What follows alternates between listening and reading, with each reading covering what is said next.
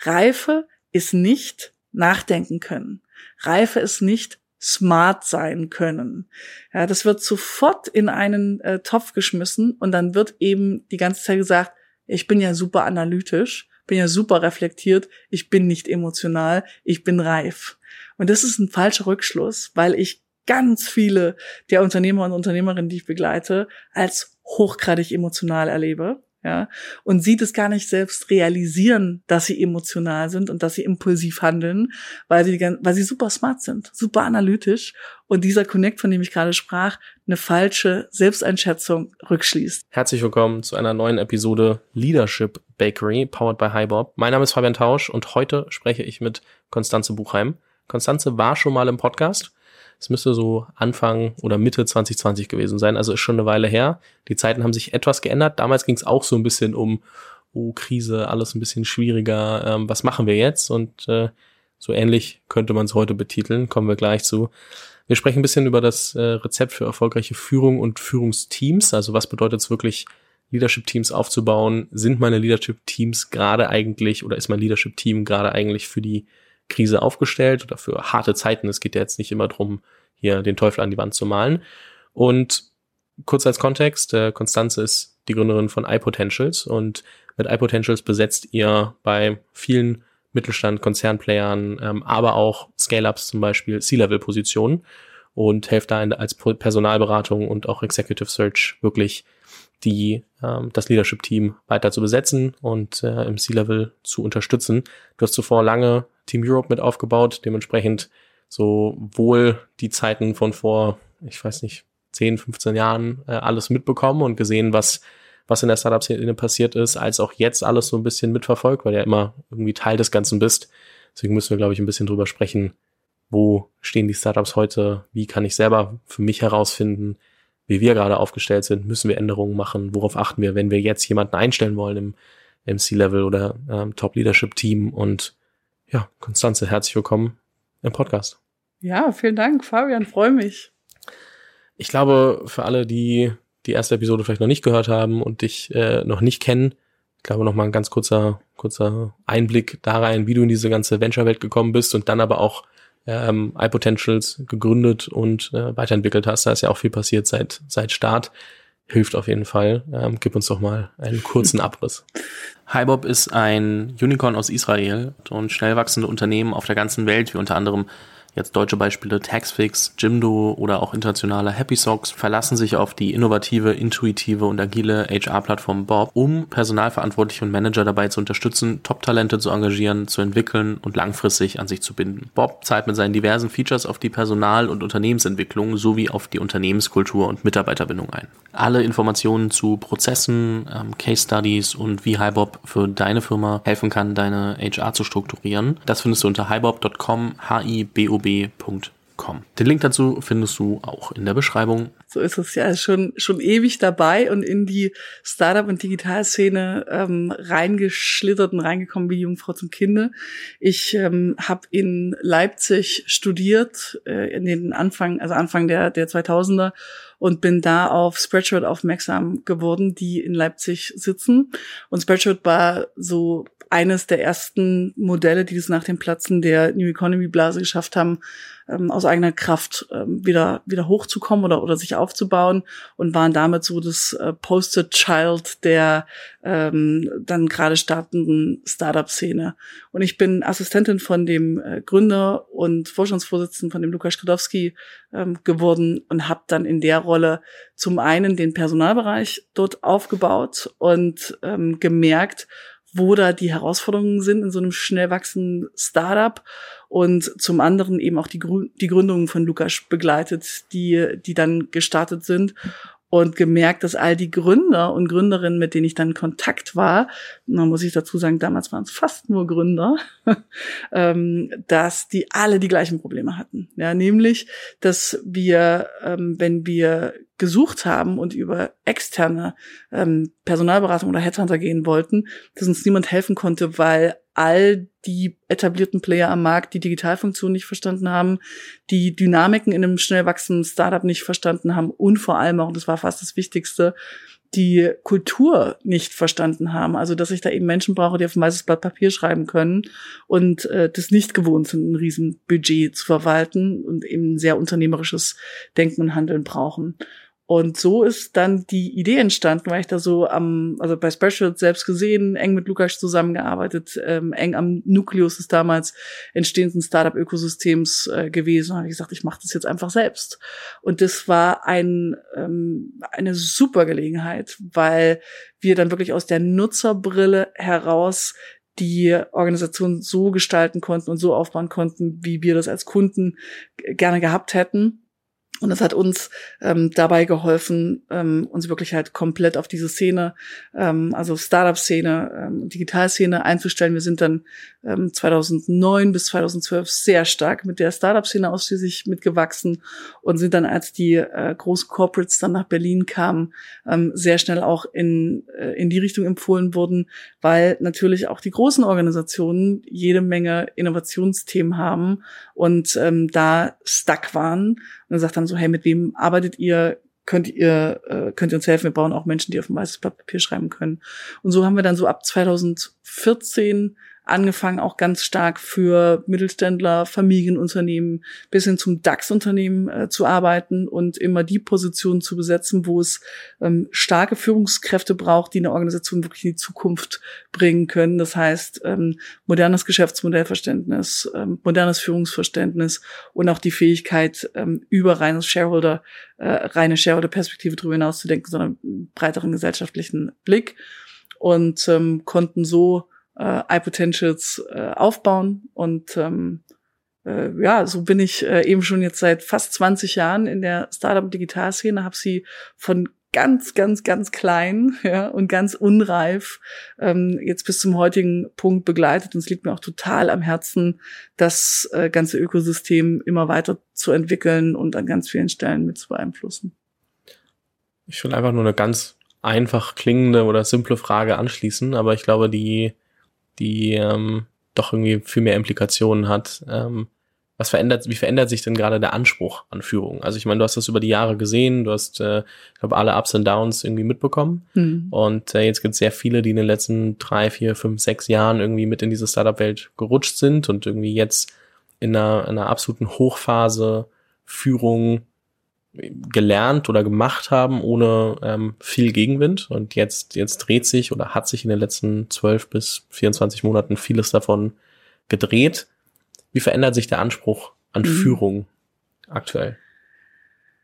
Ja, es sind zwei Komponenten, die uns, äh, die uns beeinflussen. Zum einen haben wir eine Werteverschiebung im, im Mitarbeitendenkreis und da sind bestimmte Erwartungen und diese Erwartungen werden auch immer spezifischer und ähm, und gezielter. Ja, und äh, die Erwartungen, die da von äh, Teamseite kommen, sind, dass wir in eine sehr starke Vermenschlichung kommen. Ja, also Vermenschlichung im Sinne von ähm, wir alle, das gilt nicht nur für Mitarbeiter, es, gilt für uns alle, wir alle möchten, dass wir als Mensch im, im Zentrum stehen, dass wir gesehen werden, dass wir gehört werden und dass wir in Organisationen arbeiten, in denen wir uns einbringen können. Und äh, deshalb ist da der Wunsch nach ähm, Verantwortungsübernahme, Gestaltungsmöglichkeit, aber in einem definierten Rahmen, also ohne ähm, alleingelassen zu werden. Das ist so das Muster, das wir ganz äh, stark sehen und das sich immer weiter, äh, immer weiter fortsetzt. Jetzt ist es so, dass wir ähm, unternehmensseitig und, und ökosystemseitig immense Dynamiken beobachten und diese Dynamiken eben nicht dazu führen, dass wir einen Rahmen definieren können als Führungskräfte, indem wir sagen, hier ist der Rahmen und den definieren wir jetzt mal und äh, in dem äh, in dem handeln wir, ja. Und äh, das führt zu einer unglaublich hohen Anpassungsnotwendigkeit, weil jetzt gerade ähm, nicht mehr so viel aufeinander passt, ja, und ähm, in den meisten ähm, Scale Startups und Scale-ups, die wir, ähm, die wir begleiten und die wir, die wir sehen ähm, dürfen, ist Führung in dem Moment, wo man erfolgreich ist, auch halbwegs einfach. Ja, dann ähm, sind alle auf diesen Erfolg ausgerichtet, dann packen alle an, dann geht's um, ähm, äh, um, um gemeinsame Erfolge und da schafft man leicht ein Teamgefühl, indem man, äh, indem man zusammenhält. Jetzt ist es so, dass in vielen Organisationen die Situation auf Krise kippt oder nicht, nicht immer sofort Krise, aber zumindest ist es deutlich schwieriger, Finanzierung zu bekommen. Ähm, die Restriktionen ähm, im, im, im Umsatz sind da und so weiter und so fort. Ja, und da zieht plötzlich der Ton an. Und was wir da sehen, ist, dass insbesondere ganz viele erfahrene, äh, Entschuldigung, unerfahrene ähm, Gründer und Gründerinnen dann die Nerven verlieren ja, und äh, wirklich anfangen, äh, in den Organisationen ähm, nervös zu werden, Druck zu machen, ähm, über den Druck, den sie selber haben, ins Micromanagement äh, zu gehen. Dann plötzlich wird das Vertrauen, das man vorher ausgesprochen hat, ähm, äh, weggezogen und es geht bis dahin, ähm, je nachdem, wie gut man das äh, eben ab kann oder nicht, diese Situation, dass plötzlich rumgeschrien wird äh, in den äh, in den Meetings und so weiter und so fort. Und plötzlich ja ähm, alles anders äh, ist und äh, die die Organisationen und Teams sagen so was ist denn jetzt los? Was passiert denn jetzt? Ja. Und äh, das ist ähm, also ich sage immer so es braucht in solchen gerade in solchen Situationen unglaublich viel Reife ja.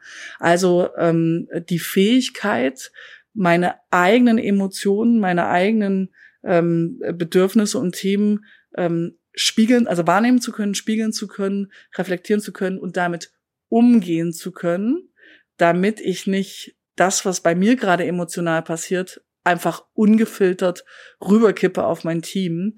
Und äh, da merke ich halt, äh, da ist die Zeit gerade nicht da, bei den jungen Gründern und Gründerinnen das, äh, das zu lernen. Ja, und äh, da stehen einige Organisationen auch führungsseitig jetzt gerade ganz schön, ganz schön unter Druck.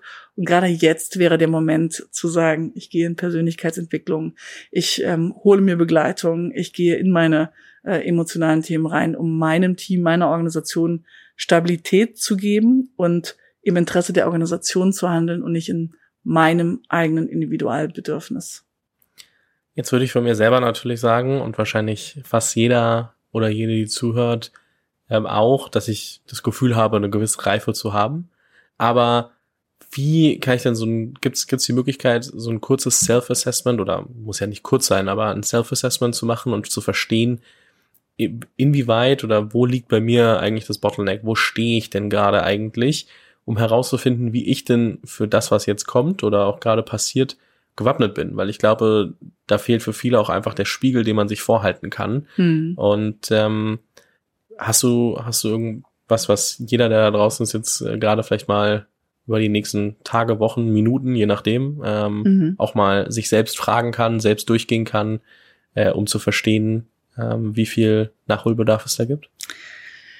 Der Marker, ja, an dem man es äh, gut festmachen kann, sind ähm, Triggerpunkte und wie ich auf diese Triggerpunkte reagiere. Ja, also das heißt, wenn ich einen emotionalen Triggerpunkt habe, bin ich in der Lage, mit diesem Trigger gut umzugehen und dennoch eine, ähm, wie soll ich sagen, eine, eine ruhige, rationale Antwort darauf zu finden? Oder merke ich selbst, dass ich da in Panik verfalle, dass ich plötzlich, dass plötzlich mein Verhalten äh, in eine Richtung kippt, die mich selbst erschreckt. Ja, ähm, dann bin ich eben nicht mehr in der Steuerung meiner eigenen Handlung, sondern da haben die Emotionen meine Handlung übernommen.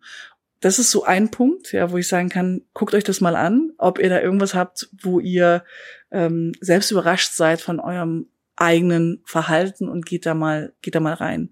Der zweite Punkt, und ähm, das ist auch der Grund, weshalb moderne Führungskulturen das als zentrales Element haben, ist Feedback, Feedback, Feedback, Feedback, Feedback. Ja, weil wir alle die natürliche Tendenz haben, das ganz, das ganz natürlich, uns eine Komfortzone einzurichten und uns auch blinde Flecken zu erhalten. Warum? Weil auf unseren Themen Schutzmechanismen drauf liegen und diese Schutzmechanismen hat unser Gehirn dafür eingerichtet, da lieber nicht hinzugucken, weil darunter etwas vermeintlich Gefährliches liegt, ja, was mich äh, bedroht in meiner Identität.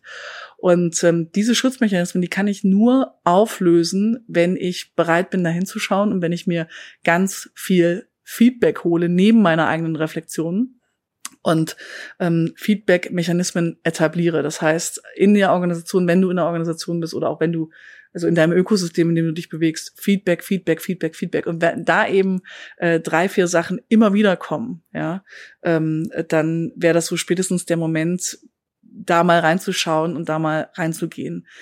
Die große Herausforderung ist, dass in meiner Beobachtung, und da ist egal, ob wir jetzt von Startup-Szene oder ähm, ähm, Scale-ups oder eben auch DAX-Konzernen reden, sehe ich überall das Gleiche, dass gerade diejenigen, die in hohe Führungspositionen gehen, ja, diejenigen sind, die da reingehen, um eine gewisse Gestaltungsmacht zu haben und um sich diese Komfortzonen zu beschützen. Das heißt, man hat natürlich dann auch die Macht in diesen Positionen ähm, zu entscheiden, hole ich mir das Feedback oder hole ich das nicht. Und die Tendenz ist in solchen Situationen, in denen ich sowieso schon unter Druck stehe, dann zu sagen, nee, da mache ich jetzt mal nicht noch eine Baustelle auf und dann gehe ich da nicht auch noch rein. Das tut gerade zu weh, ich habe andere Themen äh, zu tun. Und dann kommst du an natürliche Wachstumsbarrieren persönlich und dann eben auch in der Organisation. Und dann ist die Frage, kommst du dann darüber oder nicht? Deswegen sage ich immer, Organisationen können in dem Maße wachsen, wie die, diejenigen, die sie führen und ähm, wie diejenigen in der Lage dazu sind, sich auch im Kontext zu spiegeln. Ja, da muss man schon eine gewisse Bereitschaft haben, zuzuhören und sich selbst anzupassen, damit ich Organisationen schnell genug anpassen kann. Ich meine, diejenigen, die sich denken, ah, ich mache nicht noch eine Baustelle auf, ich äh, das Feedback lasse ich mal weg, ist ja meistens aus irgendwie einer Form von äh, gedachtem Selbstschutz, so, ah, ich weiß, mhm. da könnte was kommen, was ich nicht hören will.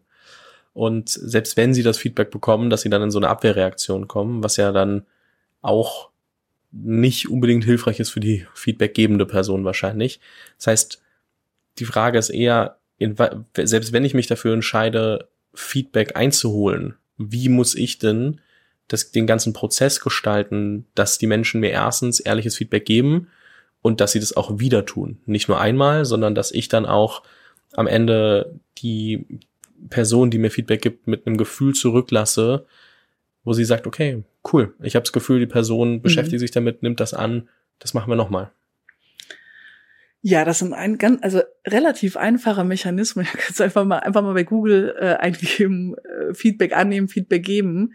Ähm, und das, was da rauskommt, das sind, das sind wirklich super einfache Mechanismen. Das ist erstmal ähm, zu signalisieren, dass man reif Feedback annehmen kann. Das heißt, ich stelle eine Frage, der andere fängt an zu erzählen und ich höre einfach nur zu und sage am Ende Danke und nichts anderes. Ja.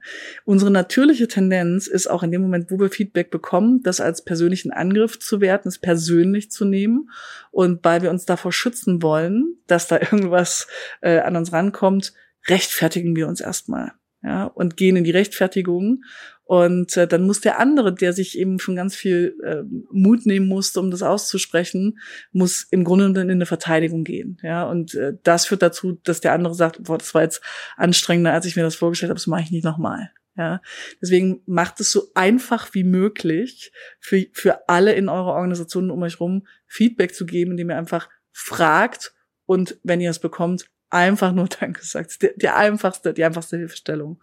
Und ansonsten geht's darum, ähm, bestimmte Formate, also bestimmte Methoden zu schaffen, also ein regelmäßiges Feedback-System letztendlich auch zu haben.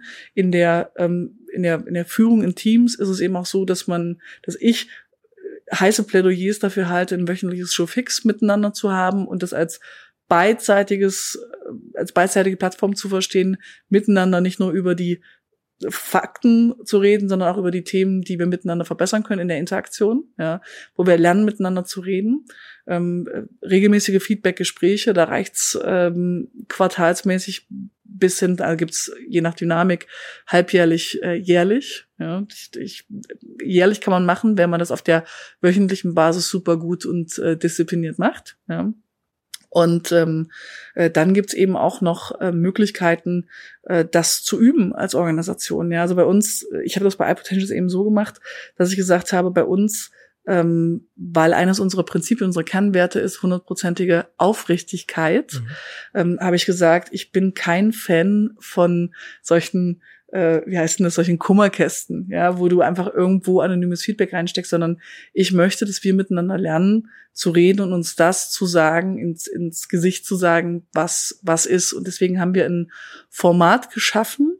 Das ist einmal im Monat, äh, Donnerstag äh, Nachmittag, ähm, nennen wir es Fireside Chat, wo wir bewusst kontroverse Themen reinpacken und die dann diskutieren, ja, und zu, und lernen, dass wir die diskutieren können, ohne dass das irgendwie eskalieren muss und dass wir danach zu einer Einigung kommen und dass wir damit signalisieren, hey, guck mal, wenn du eine Idee hast, wenn du einen Punkt hast, hier kannst du es ansprechen und hier ist, wie wir das diskutieren wollen. Das ist wirklich zum Üben von Diskussionskultur und da bewusst drüber nachzudenken als Führungskraft auch, wie gestalte ich Diskussionskultur, wie schaffe ich eine Atmosphäre der offenen äh, Diskussion und der Transparenz.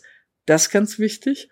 Und allerletzter Punkt dazu, und der connectet sich noch zu deiner vorherigen Frage. Was ist denn so äh, das, wo ich als Gründer, Gründerin ähm, einen, Ticken ähm, äh, drauf achten kann? Ich erlebe das bei ganz vielen Unternehmern und Gründerinnen und Gründern, äh, dass da Reflexion und Reflexionsfähigkeit und Analytik mit Reife verwechselt wird. Ja. Reife ist nicht nachdenken können. Reife ist nicht smart sein können. Ja, das wird sofort in einen äh, Topf geschmissen und dann wird eben die ganze Zeit gesagt, ich bin ja super analytisch, bin ja super reflektiert, ich bin nicht emotional, ich bin reif. Und das ist ein falscher Rückschluss, weil ich ganz viele der Unternehmer und Unternehmerinnen, die ich begleite, als hochgradig emotional erlebe ja, und sie das gar nicht selbst realisieren, dass sie emotional sind und dass sie impulsiv handeln, weil sie, weil sie super smart sind, super analytisch und dieser Connect, von dem ich gerade sprach, eine falsche Selbsteinschätzung rückschließt, ja, und dann eben zu sagen, da bewusst mal rein zu reflektieren und zu sagen, reagiere ich eigentlich impulsiv? Reagiere ich eigentlich emotional? Wie stark bringe ich Emotionalität auch in meine Führung rein?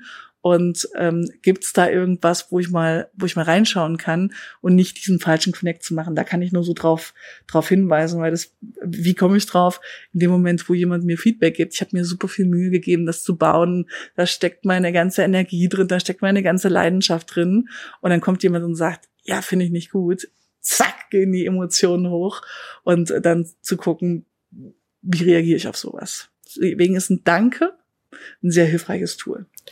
Du sagst es eigentlich, klingt es so leicht, aber irgendwie tun wir uns doch sehr schwer, das wirklich umzusetzen. Also ich habe das Gefühl, viele sind, ich sag mal, etwas vorstellen und darin sehr hartes Feedback einfach sofort zu geben, also so ohne groß drüber nachzudenken, einfach mal, ach, das ist aber scheiße.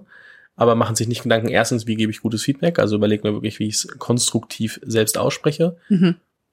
Und sind auch nicht gut dann ähm, selbst, selbst wenn jemand es konstruktiv anbringt und gar nicht mal mit, ey, das ist scheiße, das anzunehmen und zu überlegen, okay, ähm, wo habe ich vielleicht wirklich einen Fehler gemacht und ähm, wo dann wirklich in diesen Rechtfertigungsmodus zu kommen. Und da kann ich nur von mir selber sprechen. Also ich äh, bin da schon auch oft in diesem Ja, aber. Und ähm, mhm. ich glaube, und da, da wische ich mich schon immer wieder selber. Deswegen ähm, finde ich das auch immer wieder eine, eine relevante Frage, einfach zu sagen, okay, man muss das ja üben, deswegen muss man es oft genug hören, ähm, mhm. was man, was man da eigentlich tun muss.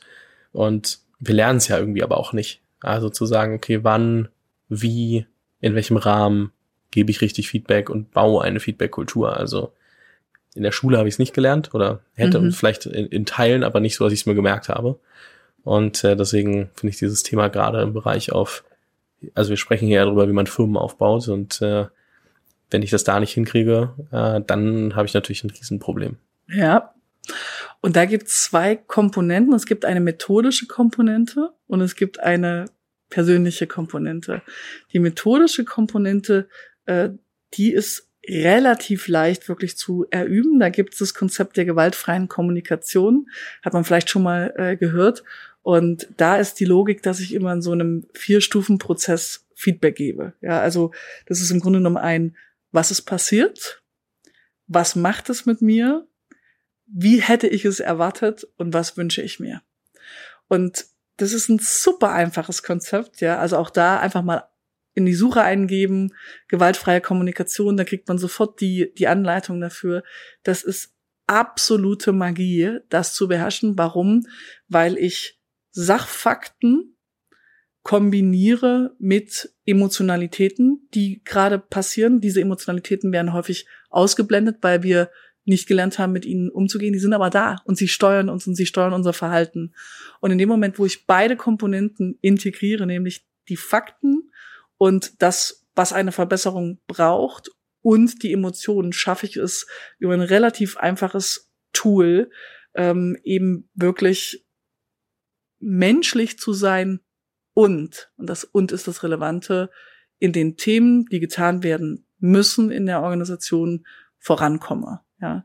Die zweite Komponente, das ist die härtere, ist die persönliche. Das heißt, wie gebe ich eigentlich Feedback? Gebe ich zum Beispiel überhaupt kein Feedback, weil ich ähm, Angst habe vor Harmonieverlust in Beziehungen und habe ich dafür darüber überhaupt Reflexionen? Oder ähm, gebe ich immer nur negatives Feedback, ähm, weil ich selbst äh, irre hohe Ansprüche an mich habe und damit auch diese irre hohen Ansprüche an andere von mir übertrage, vollkommen unreflektiert.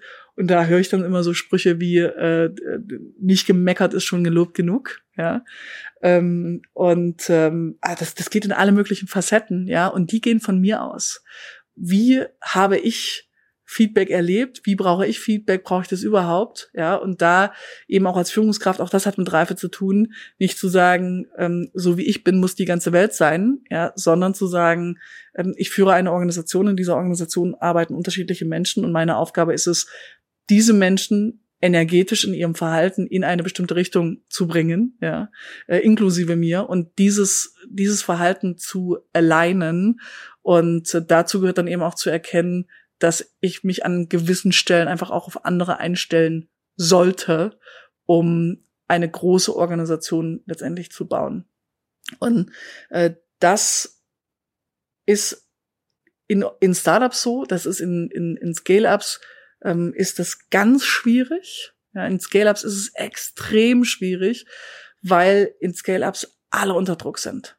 Permanent, weil diese Wachstumssituation letztendlich verursacht, dass die Organisation schneller wächst, als die Personen persönlich hinterherreifen können, die drin sind. Und damit zieht dieses Wachstum alles aus allen raus und von allen ab. Ja. Und du kannst gar nicht an allen Stellen sauber sein. Deswegen sind das irre anstrengende Phasen.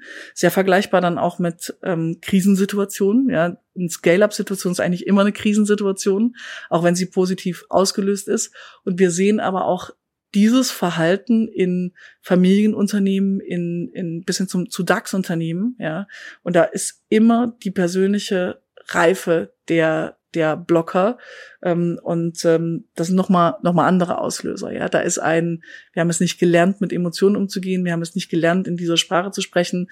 Wenn ich mich früher äh, geöffnet habe, dann ist das gegen mich verwendet worden. Also mache ich das mal lieber nicht. Da, da kommt dann Risikoverhalten nochmal als persönlicher Motivator mit rein.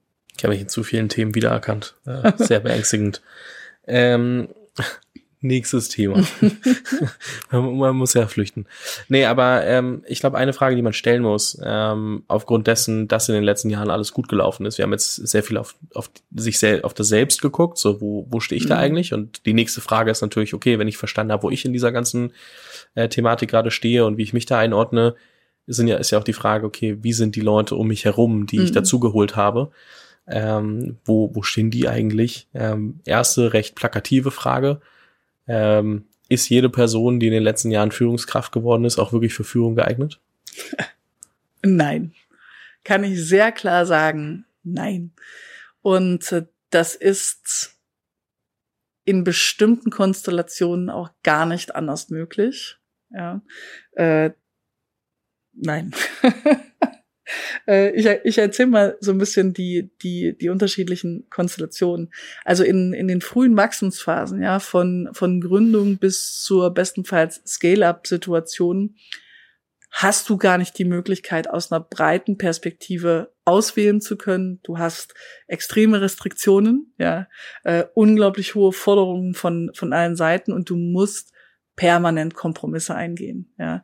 Der Knackpunkt ist nur, ob du dir dessen bewusst bist als Führungskraft, dass du in der Besetzung einer Position gerade einen Kompromiss eingehst, dann wird es, wenn dir das bewusst ist, dann kannst du ein bisschen besser beobachten, was passiert und dann kannst du dennoch bewusst steuern und weißt, wann es nicht mehr geht und wann es nicht mehr nicht mehr funktioniert. Ja. Dann hast du äh, Konstellationen, wo der Markt einfach gar nicht da ist, ja, und äh, du nicht die richtigen Köpfe findest. Und die dritte Konstellation ist die, die ich sehr häufig in traditionellen Unternehmen sehe, also in der traditionellen deutschen Wirtschaft, Mittelstand, ähm, Industrie und so weiter und so fort, ähm, ist, dass wir falsch befördern. Nämlich, dass diejenigen, die fachlich die Besten sind, äh, immer eine Stufe höher genommen werden und man nach Fachlichkeit äh, in diese in diese Positionen äh, besetzt und die besten Spezialisten in einem Thema sind selten die besten Führungskräfte. Das sieht man sehr gut auch im Sales. Ja, ähm, habe ich immer wieder, dass ähm, Unternehmer und Unternehmerinnen zu mir kommen und sagen so und dann habe ich meinen besten äh, Vertriebsmitarbeiter äh, in die Verantwortung gepackt und plötzlich das ganze System zusammengebrochen. Das das liegt daran, dass Führung eine ganz andere Rolle ist und ganz andere Persönlichkeitseigenschaften und Kompetenzen ähm, abfordert und das nicht berücksichtigt wird. Und das ist ein urdeutsches Problem, weil in Deutschland immer Fachexpertise und äh, Korrektheit und Effizienz ganz stark gezählt hat und es dazu geführt hat, dass wir äh, gerade in den großen Unternehmen ganz viele Führungskräfte haben, die nicht Führungskraft geeignet sind, nicht weil wir nicht andere Optionen hätten, sondern weil wir falsche Konzepte von ähm, äh, Führung letztendlich haben. Ja, also insofern nein, nein, nein. Dann müssen wir die Frage, glaube ich, andersrum stellen. Was macht denn überhaupt eine gute Führungskraft wirklich aus? Ja, im Grunde genommen ist es schon viel von dem, was wir, ähm, was wir vorhin besprochen haben. Ja, äh, Führung bedeutet, eine bestimmte Rolle in einer Organisation einzunehmen. Und ich sage immer so, es gibt so ganz grob gesprochen drei Rollen. Es gibt Spezialisten, das sind diejenigen, die ihre Expertise in den Kernprozess der Organisation einbringen. Das sind diejenigen, die in der Organisation arbeiten. Dann gibt's ähm, ManagerInnen, die an der Organisation arbeiten, aber mit einer Innenperspektive. Das heißt, das sind eben diejenigen, die ähm, dafür verantwortlich sind, diese Kernprozesse zu entwerfen, mit Ressourcen auszustatten, ziemlich genau auch zu verstehen, ähm, wie übersetzen wir die Vision in diese Kernprozesse und da so eine Mittlerrolle einzunehmen. Und dann gibt's die dritte Rolle, das ist eben die der Unternehmensführung, wo in frühen Phasen der Unternehmer, die Unternehmerin noch drin ist, in späten Phasen sind das dann eben ähm, äh, die die äh, die, die C-Level. Ja. Ähm, und das sind diejenigen, die an der Organisation arbeiten, aber mit einer mit einer Außenperspektive. Und das ist ganz wichtig zu unterscheiden, wenn ich rekrutiere, welche dieser Rollen ich gerade besetze, denn zum Beispiel Management und Unternehmensführung wird sehr schnell in einen Topf geworfen, weil beide Rollen Menschen führen.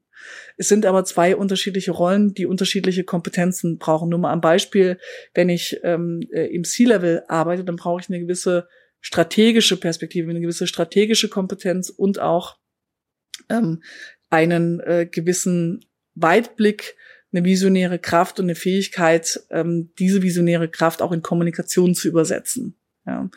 Ähm, als ähm, Manager wiederum brauche ich schon deutlich mehr Detailebene ähm, und operativen Blick, um zu sagen, wie übersetze ich denn jetzt diese Metaperspektive in ähm, Prozessschritte. Ja, und das braucht schon eine ganz andere Fähigkeit, in Details zu denken.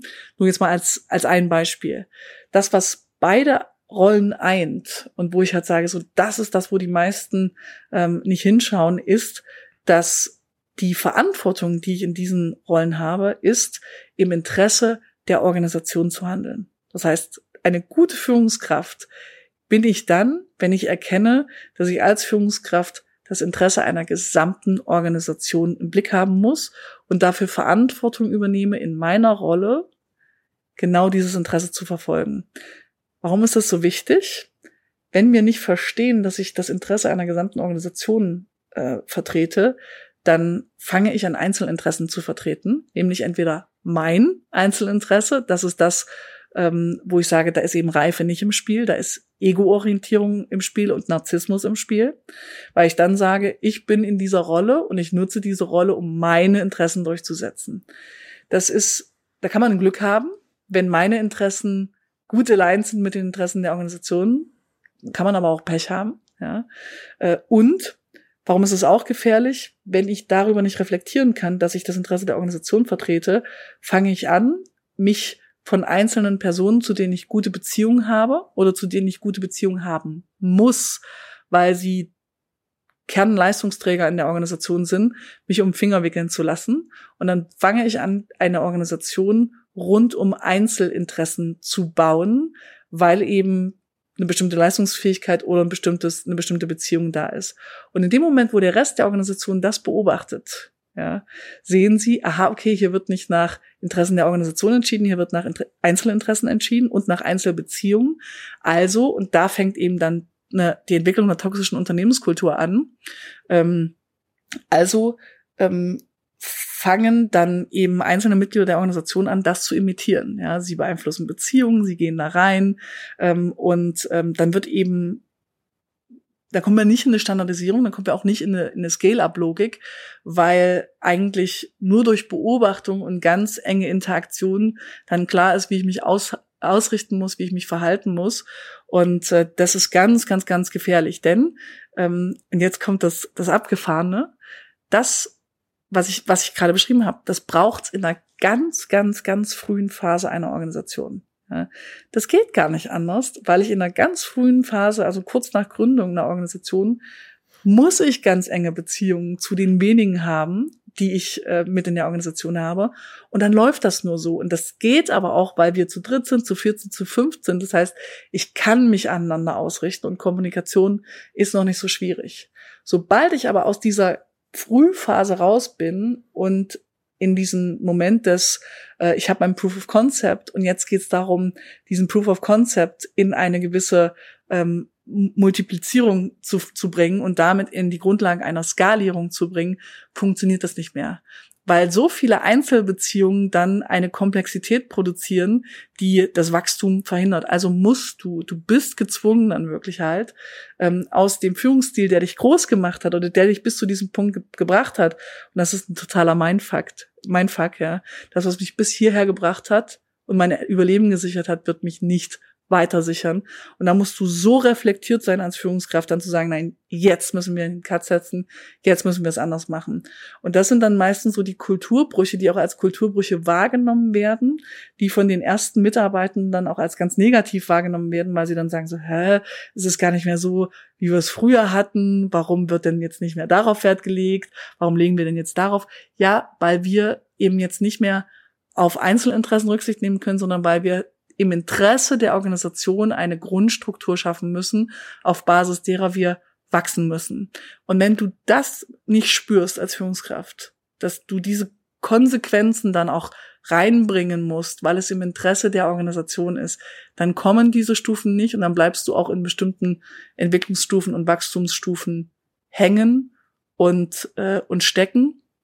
Und äh, das ist äh, insofern äh, ein absoluter Knackpunkt in, was macht gute Führung aus, äh, ist diese Reife zu sagen, ich bin in Verantwortung für die Organisation und es ist als Führung meine Aufgabe zu verstehen, was ist im Interesse meines Mitarbeiters, was im Interesse der Organisation und wie bringe ich das zusammen und weder nur auf die eine Seite zu kippen, noch nur auf die andere Seite zu kippen, sondern eine Balance herzustellen.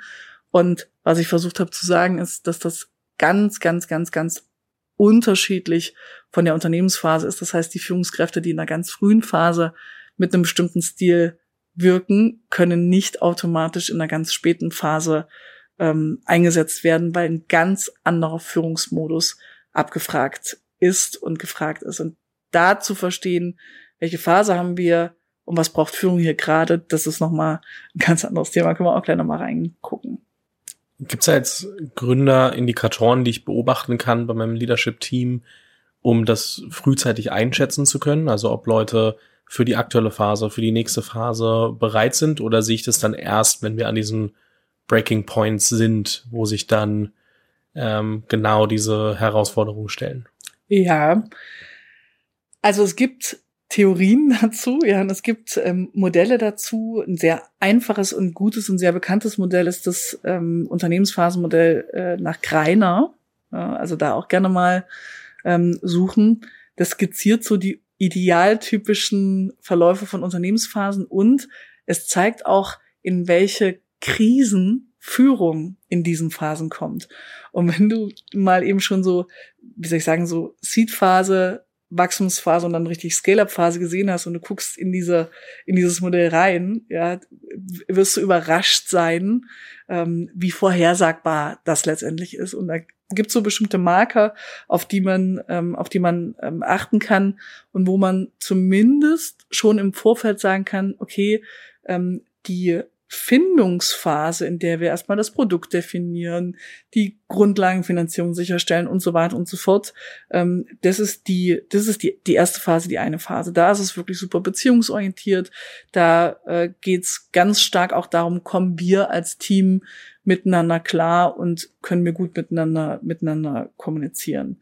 Dann äh, ist im Grunde genommen die Phase, in der der Proof of Concept äh, erarbeitet wird, ist noch eine sehr kreative Phase.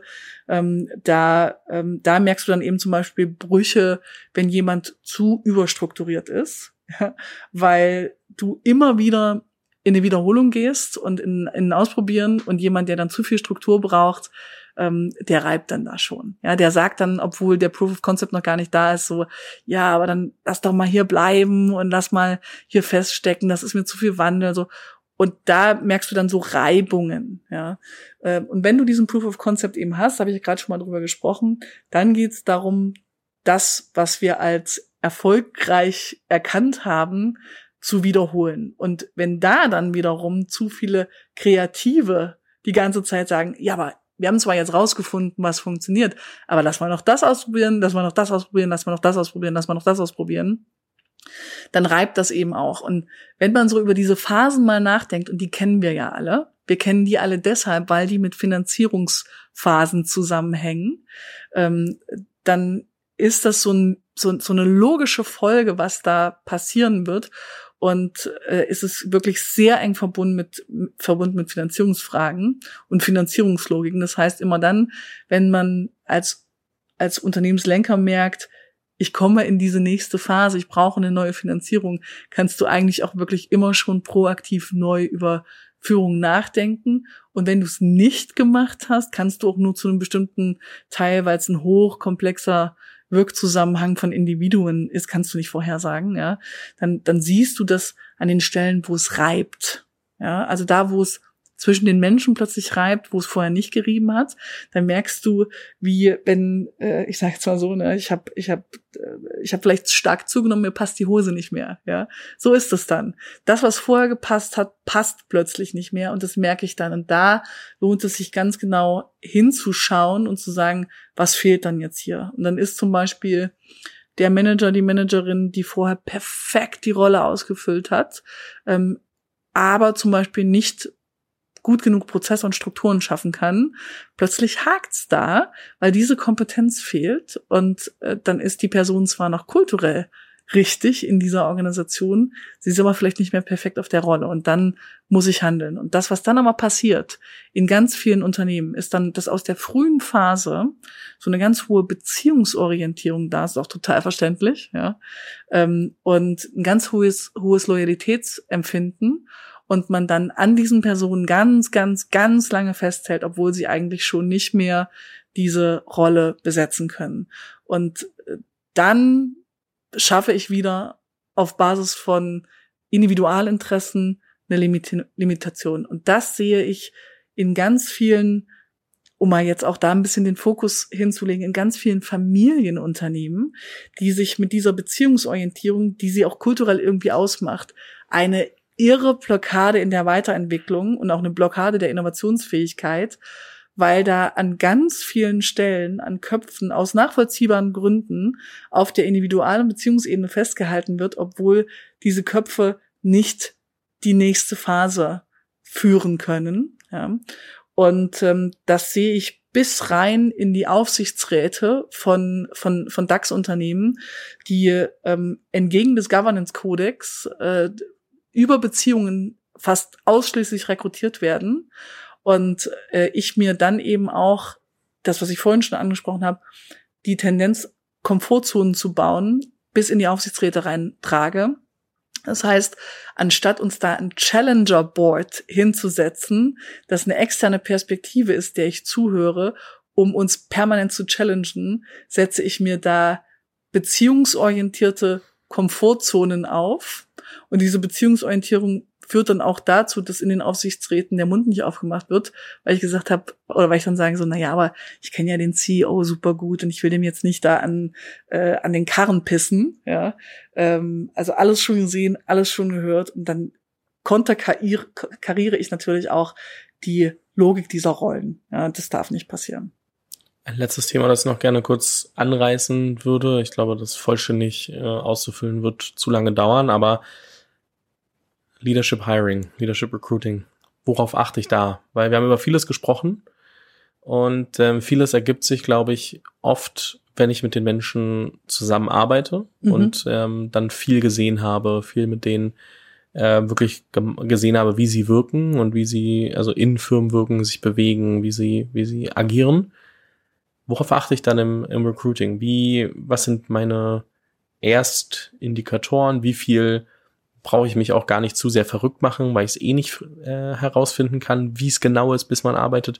So, worauf, worauf achte ich? Ja, gute Frage. Äh, das ist, ähm, wie du sagst, kann man da eine komplexe Antwort geben. Ähm, Punkt eins ist überhaupt erstmal eine saubere Ist-Aufnahme zu machen als Organisation und zu sagen, in welcher Phase stehen wir gerade und in welche müssen wir rein. Also in welchen Status quo müssen wir rein.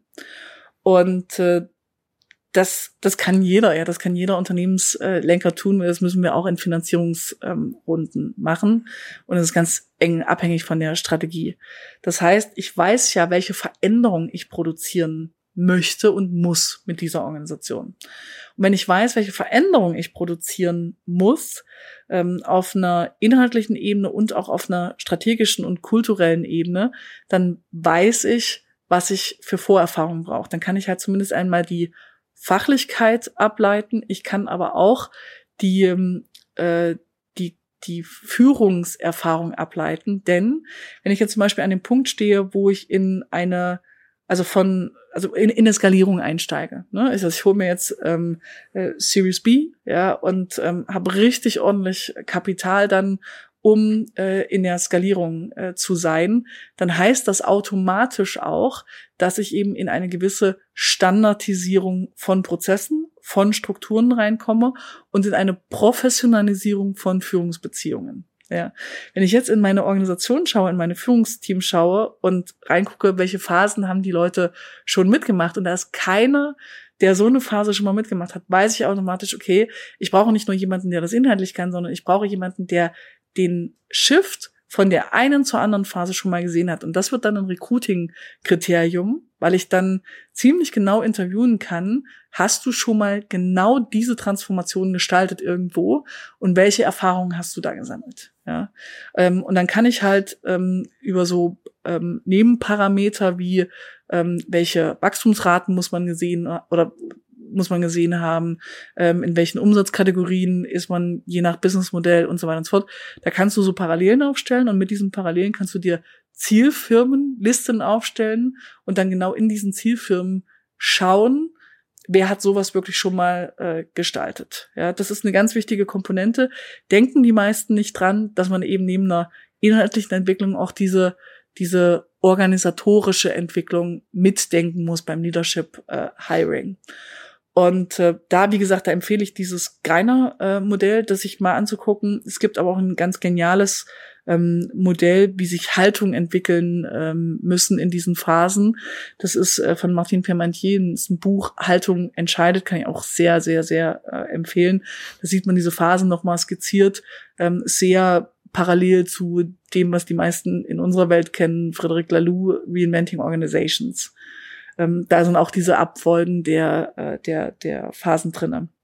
Und worauf achte ich dann, wenn ich eben diese fachlichen Grundkriterien ähm, habe, dann schaue ich mir an, äh, eben hat jemand eine hohe Analytik, ja, hohe Analytik, Reflexionsfähigkeit ähm, ist irre, irre, irre wichtig in, in Führung. Warum? Weil ich permanent Bundle natürlich analysieren muss, ja, Soll-Ist vergleichen muss, ableiten muss, Entscheidungen treffen muss und so weiter und so fort. Entscheidungsfähigkeit ist äh, eine große Komponente.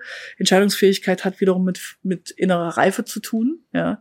Bin ich in der Lage, Entscheidungen zu treffen und die dann eben auch konsequent durchzusetzen oder blockt mich da zum Beispiel ein gewisses äh, Harmoniestreben? Ja.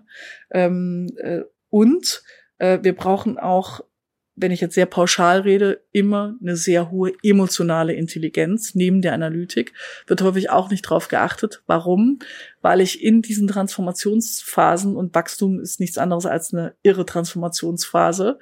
Ähm, äh, in, den, in diesen Transformationen muss ich Menschen mitnehmen. Ja, das heißt, ich muss ähm, Investoren überzeugen, ich muss Mitarbeitende rekrutieren, ich muss mein Bestandsteam ähm, in die Transformation führen können. Das heißt, ich muss verstehen, was uns attraktiv macht. Ich muss verstehen, was jemanden hält. Ich muss verstehen, was jemanden zu Frustration führt. Ich muss verstehen, ja, also das, diese emotionale Intelligenz brauche ich und ich brauche die, die Fähigkeit, diese emotionale Intelligenz in Rhetorik zu übertragen damit ich Menschen eben auch erreiche. Also ich brauche immer auch eine gewisse Kommunikationsfähigkeit, die nicht einfach nur schreiend, hier ist von und jetzt kriegt mal äh, die, die Beine in die Hand, ja, ähm, sondern ich brauche eben eine Kommunikation, die dann die gesamte Organisation mitnehmen kann.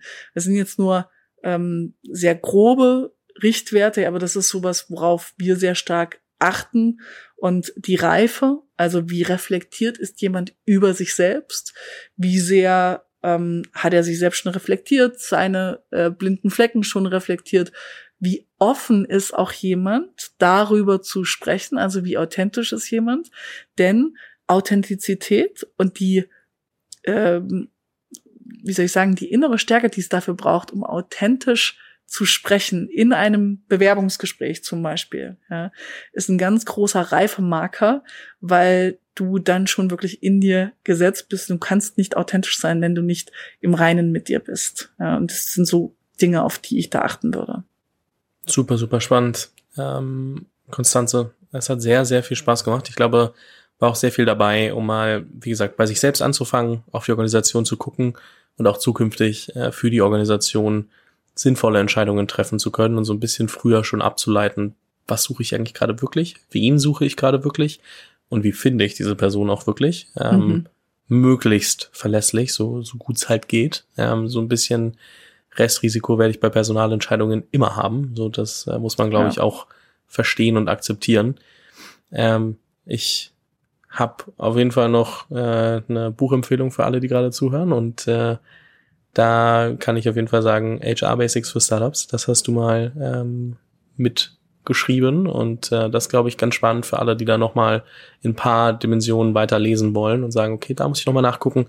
Ich kann auf jeden Fall empfehlen, dein äh, LinkedIn sich genauer anzugucken. Das, das verlinke ich natürlich in, in den Show Notes für alle, die mehr zu dem Thema äh, Verantwortung, Führung ähm, etc. hören und lesen möchten, also vorrangig lesen bei LinkedIn. Mhm. Und ähm, iPotentials verlinke ich natürlich auch.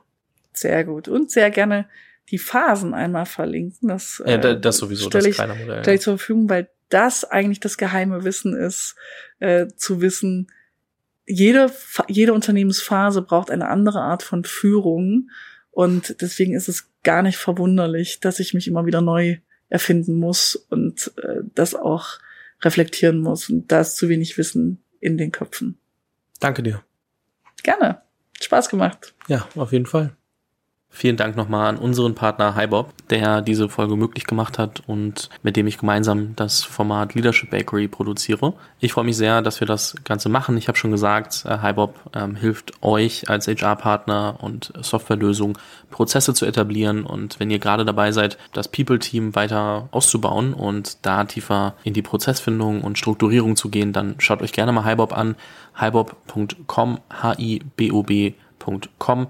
Ihr könnt auf der Website natürlich auch eine Demo buchen und dann mit jemandem gemeinsam durchsprechen, wie HiBob als Tool bei euren Herausforderungen unterstützen kann. Wir hören uns dann in ein paar Wochen zur nächsten Folge Leadership Bakery. Bis dahin viel Spaß mit den anderen Folgen des Podcasts. Vielen Dank fürs Zuhören. Falls dir diese Folge gefallen hat, dann musst du auf jeden Fall mal den Unicorn Bakery WhatsApp Newsletter auschecken. Dort bekommst du ein bis zweimal die Woche von mir äh, entweder eine persönliche Sprachnotiz oder eine Content-Empfehlung, Blogpost, Video etc. für Dinge, die du als Gründer unbedingt wissen, lesen, hören musst. Am einfachsten ist es, du klickst auf den Link in der Beschreibung und meldest dich an. Ansonsten kannst du auch auf jungunternehmerpodcast.com slash newsletter gehen.